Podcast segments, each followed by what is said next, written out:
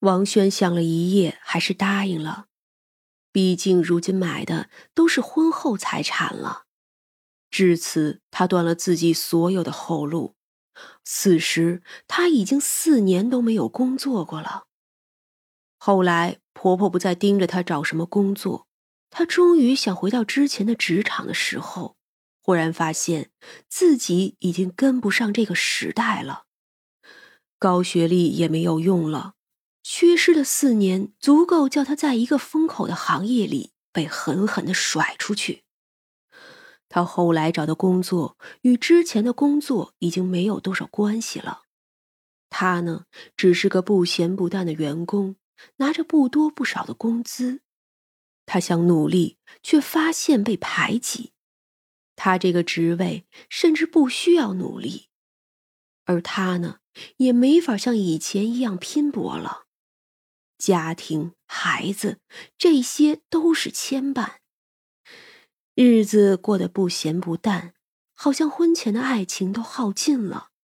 而她呢，成了一个最普通不过的家庭主妇。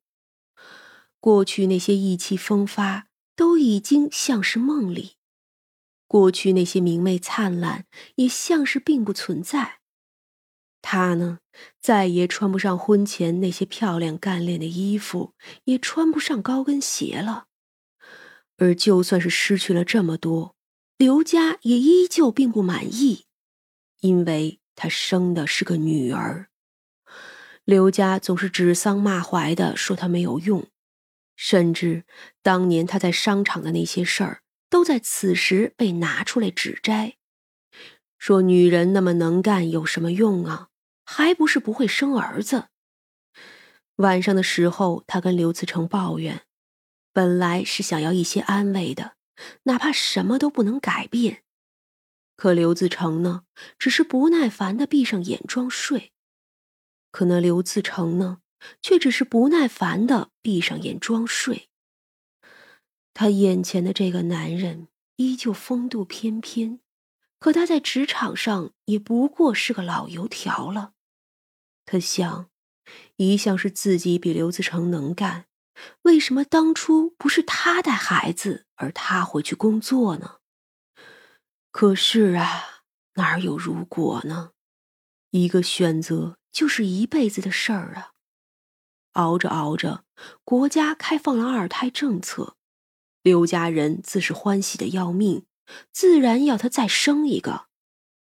他呢，也好像认命了，心想，职场上已经输了，家里就赢一回吧。他顺从地怀上了第2个。从怀孕1个月开始就吐，夜深人静的时候，看着自己走样的身材、浮肿的面容，她坐在玄关的镜子前大声哭泣。可刘自成呢，只是骂她矫情。哼，矫情，她当年怎么会跟这么一个人结婚呢？那1胎没有保住，可不管她身体什么样，医生都建议别再生了，可是也没有用。婆婆来给她煲汤做饭，笑着劝她说，女人哪能不生儿子呢？流产的第4个月她就又有了，她怎么会不知道这样对自己的身体不好呢？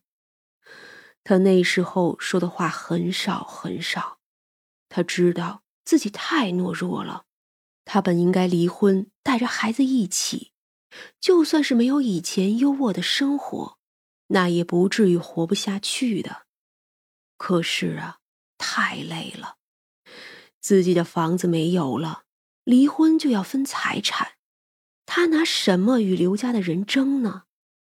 这想想啊，都叫他觉得好累呀。几年的婚姻生活令他没有办法重拾以往的自信。女儿读幼儿园就已经很复杂了，以后还要读小学、中学、大学，想想她就觉得太累了。她已经挣扎不动了，是不是只要生个儿子就能好好的、安稳的过日子了呢？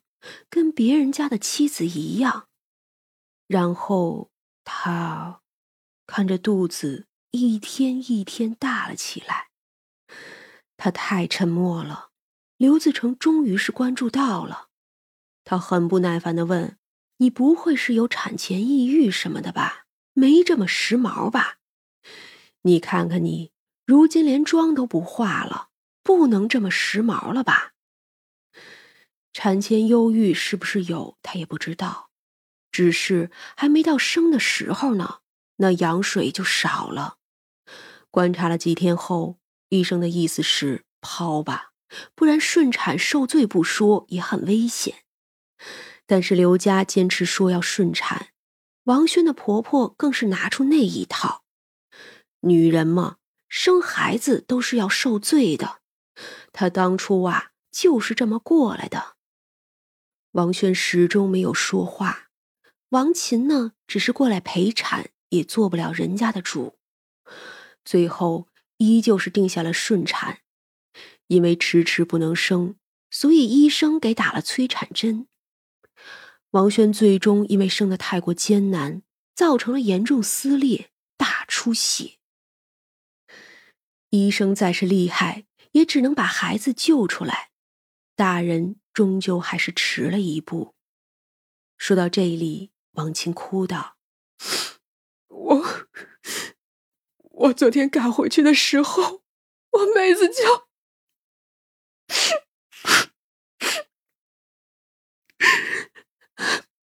她死的都不像是个人。那刘自成还跟医生闹，说是医生没有及时救人。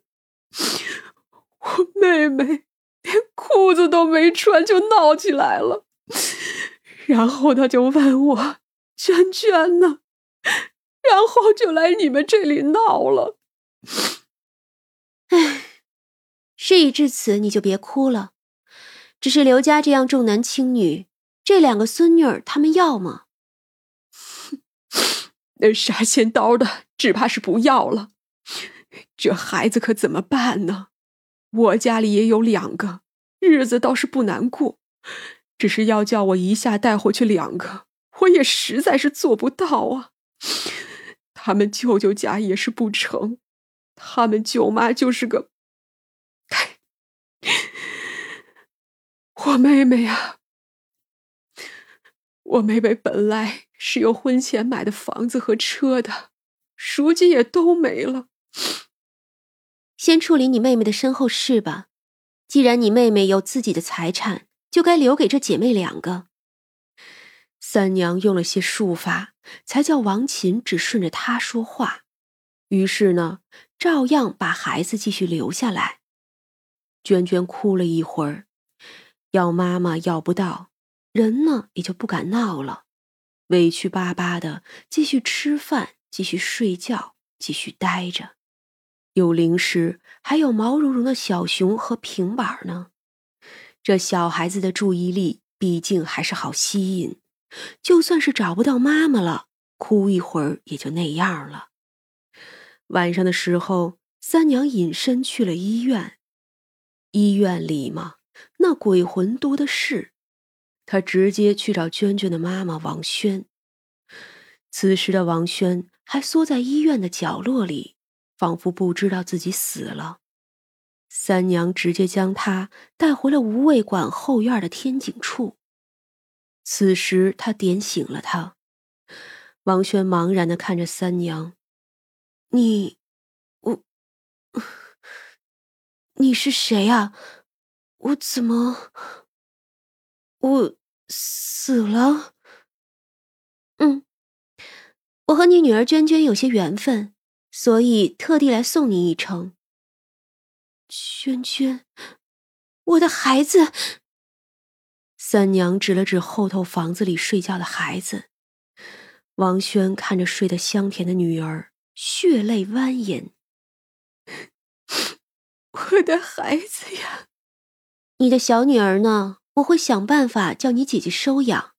那孩子太小，跟着你姐姐什么都不记得的，就当是她亲生的好了。娟娟呢，就跟着我，我会把她养大，供养她读书。”“对不起，我虽然死了，可是我就算是再有缘分，我也不能随便信一个外人呢。外人？哼，没有我就没有他这一辈子。现在我跟你说是给你面子，好好的一个孩子，叫你带的怂包一样，你还跟我说这个。